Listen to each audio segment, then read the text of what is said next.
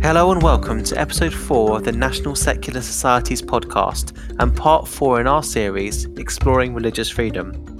I'm Alastair Lichten, Head of Education at the NSS, and in this series I'm speaking with a variety of experts and activists about religious freedom.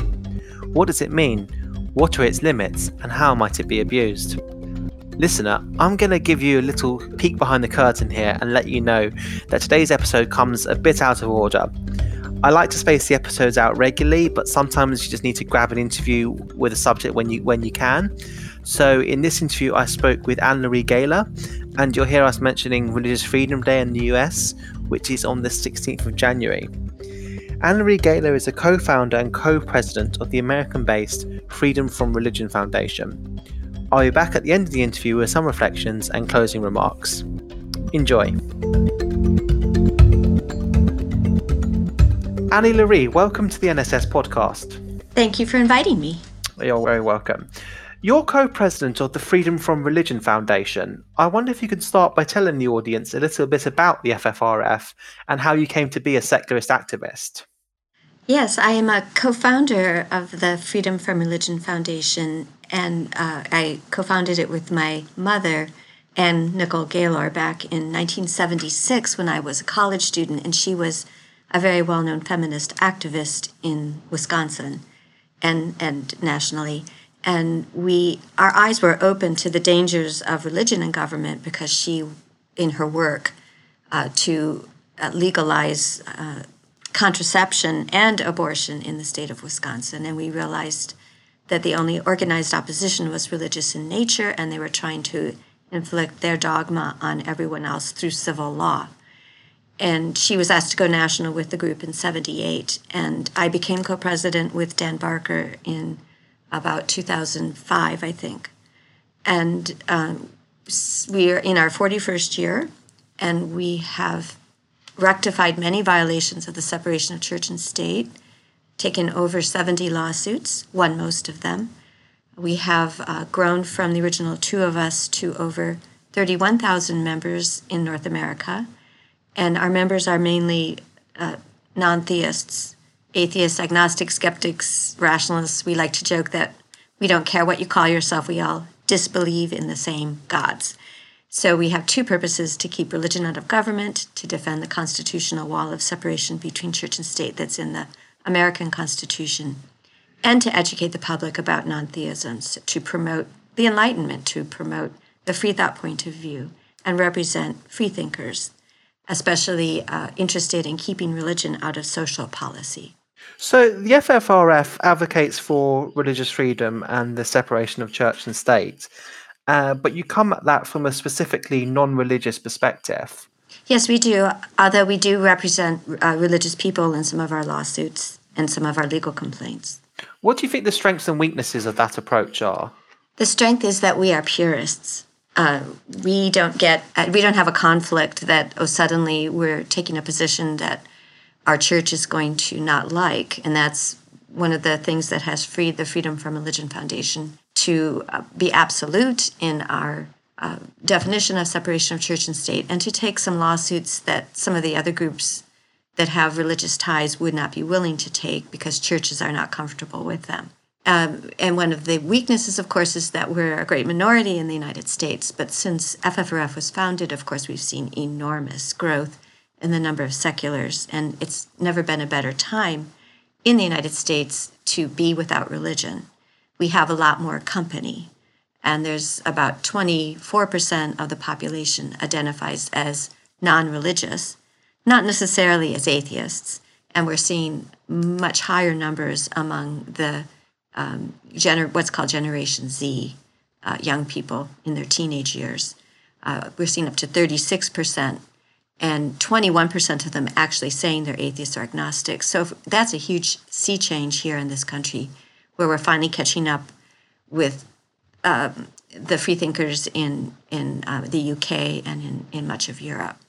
Um, but because we are a minority, um, I think that of course that makes it harder and sometimes people will say, well, why don't you just work for separation of church and state? And then anybody of any belief could join you. And this is true, but we like to point out there are other groups for believers to join, such as Americans United for Separation of Church and State.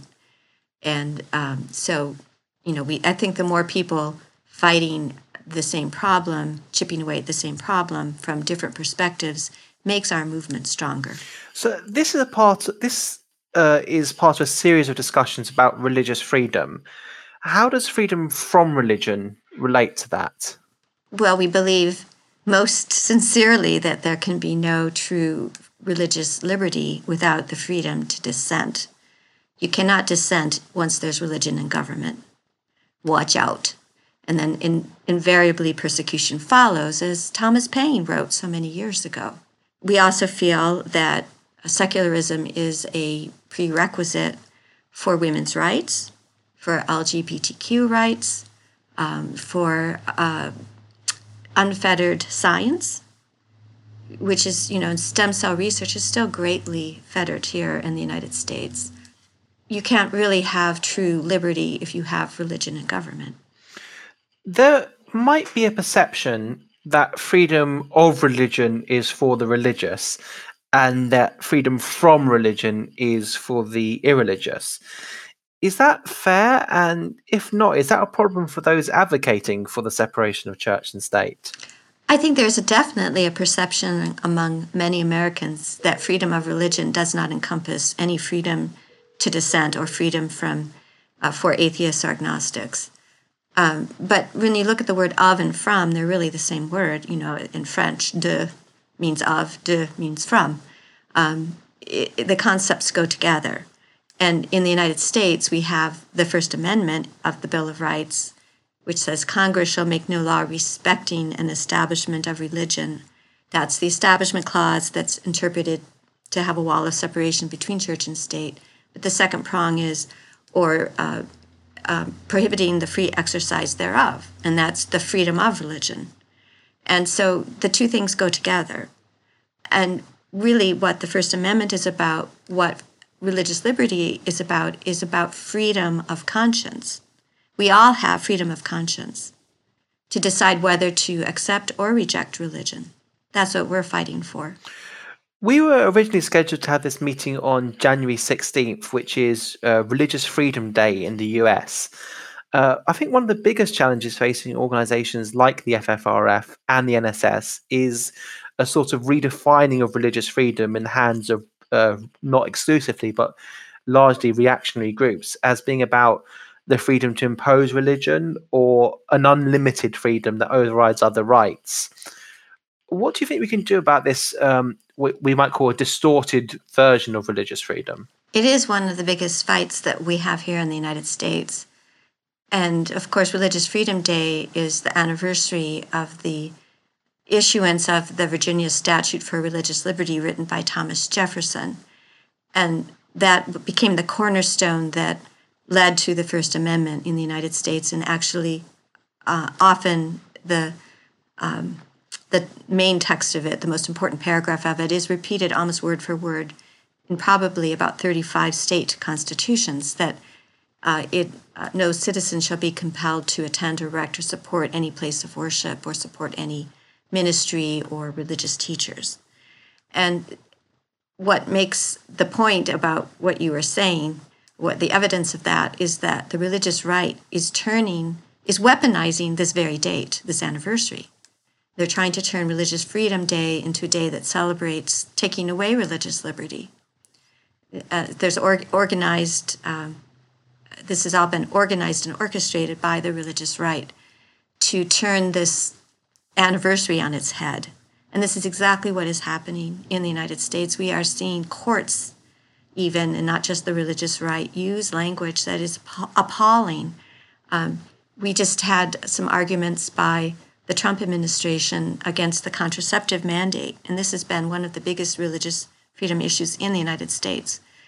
Um, because we had the Hobby Lobby decision by the Supreme Court that said that Obamacare's contraceptive mandate that said uh, uh, workers have to be women workers have to be given contraception contraceptive appointments without extra penalty. And the Hobby Lobby decision by the Supreme Court said that if they had a religious objection, employers could actually veto this kind of health care or what kind of contraception women workers choose. It, it was a horrible decision.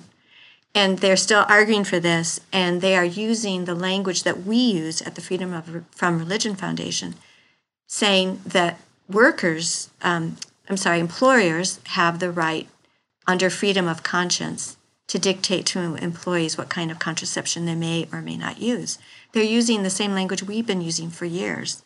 It's uh, incredible. So, might this be a case where some people's religious freedom needs to be uh, restricted or limited in order to protect the religious freedom of others? Uh, uh, uh the religious freedom that uh, to manifest your belief that you don't like contraceptives bumps up against other people's religious freedoms or you know, or indeed freedom from religion. Yes, I mean they have the religious freedom to avoid or eschew any kind of contraception that they want. That protects their freedom of conscience. They don't have the right to force their contraceptive choices on others, especially their employees. And especially when it's a corporation, it isn't even a church. And the Hobby Lobby ruling was a disastrous ruling, which we have, you know, protested vociferously, and it has led to quite a groundswell of opposition. Um, and we're fighting, we're still duking this out. But um, there's no question. Uh, there's some famous quotes. You know, your your freedoms end at the at my nose. I mean, you can't swing your your fist at somebody's nose and say that's your freedom. You you, you can um, see that we have checks to so-called religious liberty. We um, don't allow polygamous marriages in the United States, for example. We don't, in theory, allow child brides. Um, we, uh, you know, you, you can't cr- commit crimes in the name of religion, although they happen frequently, and that's not justification. So, of course, there have to be checks and balances. Uh, but what the religious right and the Trump administration is saying is that if you are religious, the rules don't apply to you. And not only that, but you're allowed to force your religious views on others. If that is someone's view of what religious freedom means, and obviously, I think we, we hold we hold quite a philosophically similar view of what religious freedom actually means. How can we resolve these two understandings? Well, I think through education and persuasion and common sense. Um, you know, it would be like uh, if if at the Freedom from Religion Foundation we said we're all atheists here and um, you're not allowed you know you're not allowed to get pregnant you're going to have to have an abortion that's our religious freedom. You know, it, it, it's absurd. I think you have to show examples of how absurd it would be if we forced our views on religious people. Uh, and uh, more education about why the United States was the first among nations. I mean, talking, you know, to people in this country to separate religion from government. It's something that we should be proud of. And for years we have seen it um, st- stigmatized, and we have seen public officials make um, remarks against it. It's like they're even afraid to say anything that is pro separation of church and state. We have lost a lot of ground since uh, Robert Kennedy, as a candidate, felt compelled to make his famous speech before Houston ministers saying, I believe in an America where the separation of church and state is absolute. And he went on in great depth and detail to say why religion should not be in government. We don't see anybody saying this anymore. Uh, there's been quite a disinformation campaign. And even among progressive causes, it always seems like the secular principle gets to the bottom of the list of to dos. You know, first there's protect abortion rights, and then there's protect LGBT, and this and that and the other. And nobody's thinking about the overall picture that so many of these attacks are really attacks on secularism. So, what do you think the biggest challenges to freedom of and from religion are today? The biggest challenges, I think, are conveying why it, why we adopted it, why it's essential for secularism and freedom to uh, prosper. I think maybe the history has been forgotten. In the United States, I don't think children get civics lessons anymore. They're not taught to revere some of these constitutional principles as they were in my mother's time, growing up in the 1930s, for example. The education I received was very different. In the United States, we have seen incursions that have mis educated the public, such as the adoption of um, uh, the words under God in our Pledge of Allegiance that tie piety to patriotism. Um, putting the motto "In God We Trust" on money and saying it's it's a second motto for our nation. That all happened in the 1950s, and we get continually asked these questions by the media and the public. How can you say that America isn't a religious nation when our motto is "In God We Trust"? And we always say, well, it was a Johnny come lately. It doesn't belong there. It's not even accurate. To be accurate, it would have to say, in God, some of us trust. And that would be a very silly motto. It's exclusionary. And I think this, these things have miseducated the public, and we need to remind them of our secular heritage. On the surface of it, that I mean, having the, nas- the national motto being "In God We Trust" kind of seems like a you know a minor religious privilege, a concession to the majority. How does that trickle down into tangible restrictions on religious freedom? Well, it is used as precedent to excuse everything else that entangles religion and government, and we know this from 41 years of experience dealing with public officials and dealing with a hostile public. They all turn to these kinds of examples to justify worse violations. The symbolic um, violations are among the worst in terms of the harm they create, and they're among the top 10 or 3 even that we get complaints of from our many members around the nation and it's it's just uh, justified a lot of violations. and It's a lot of ignorance that we need to confront. And I would also blame religion, um, uh, the the religiosity of the American public, in my opinion, is how we got to where we are today politically. It has dummied down our nation. Um, if um, it isn't that surprising that we would have a president who plays with facts and talks about um, you know, alternate facts and fake news when religion is basically the original fake news. And when people are taught to believe it's fine to believe anything that makes you feel good, it doesn't matter whether there's evidence for it. Okay, and for those who don't share that perspective, for those you know who who are religious uh, either culturally or in terms of belief, how can they be persuaded to support the separation of church and state? How can you know how can they be said to, to show that that's good for them as well, particularly if they are a member, you know, currently privileged majority? Well, separation of church and state is good for everybody. All we have to do is look at history to see um, who you know whoever whenever you get one sect in power, it goes after all the others. So, you know, we have seen historically all kinds of um, discrimination, religious wars, pogroms, you name it, against the wrong religion. You know, to be Catholic used to be practically a crime in some countries and in some colonies here in the United States, um, much less to be Jewish. Um, the Protestants have been themselves discriminated against when they're living in what is basically a Catholic theocracy the only way to protect everybody is to have a neutral government. And we have a bumper sticker at the Freedom from Religion Foundation that's applicable here in the United States. Protect the First Amendment, it protects you. So we all can live in harmony if our government stays out of the religion business. But once it enters religion, as I said, watch out. What role do you think that schools can play in improving the public understanding of uh, religious freedom or the separation of church and state? Well, in the United States, I would say better civics lessons about the Constitution and, and how it was developed. Um, I guess that globally, when we have um, study history and study the history of law, history of democracy, um, it's very important that the role that religion has, the negative role that religion has played um, in suppressing rights and starting wars, be objectively um, analyzed and discussed. Um, and there shouldn't be this assumption that everybody is religious. And perhaps that doesn't happen uh, in some of the other nations. Um, it certainly happens in the United States, uh, where um, we're just sort of excluded. Non believers are just excluded. It's just assumed everybody is religious. That's why politicians end every speech with God bless you. even liberal ones.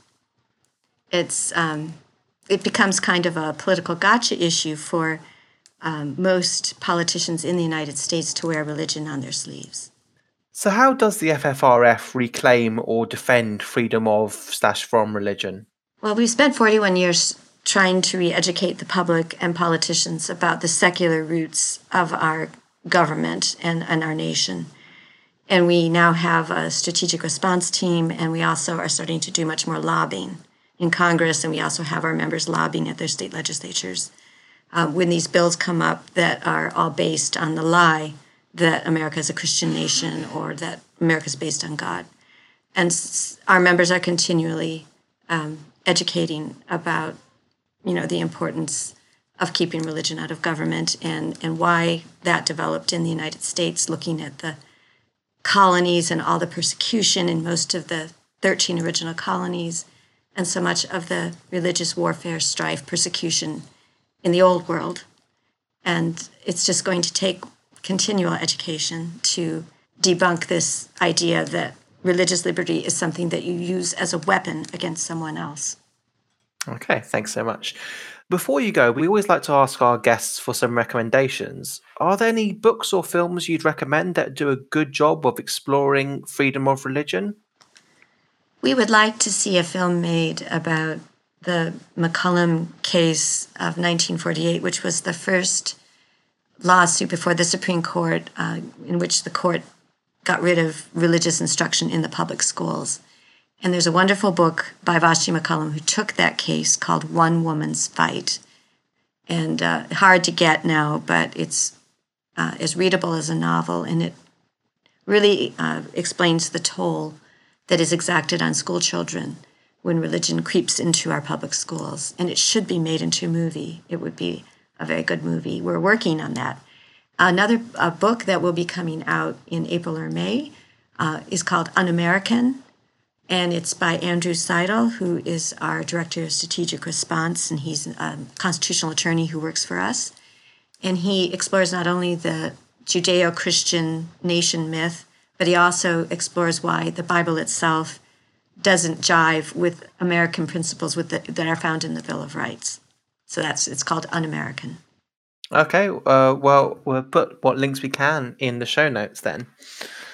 Annie Laurie, thank you so much for taking the time to speak to us today and uh, for exploring these issues with us. Before you go, is there anything you'd like to plug?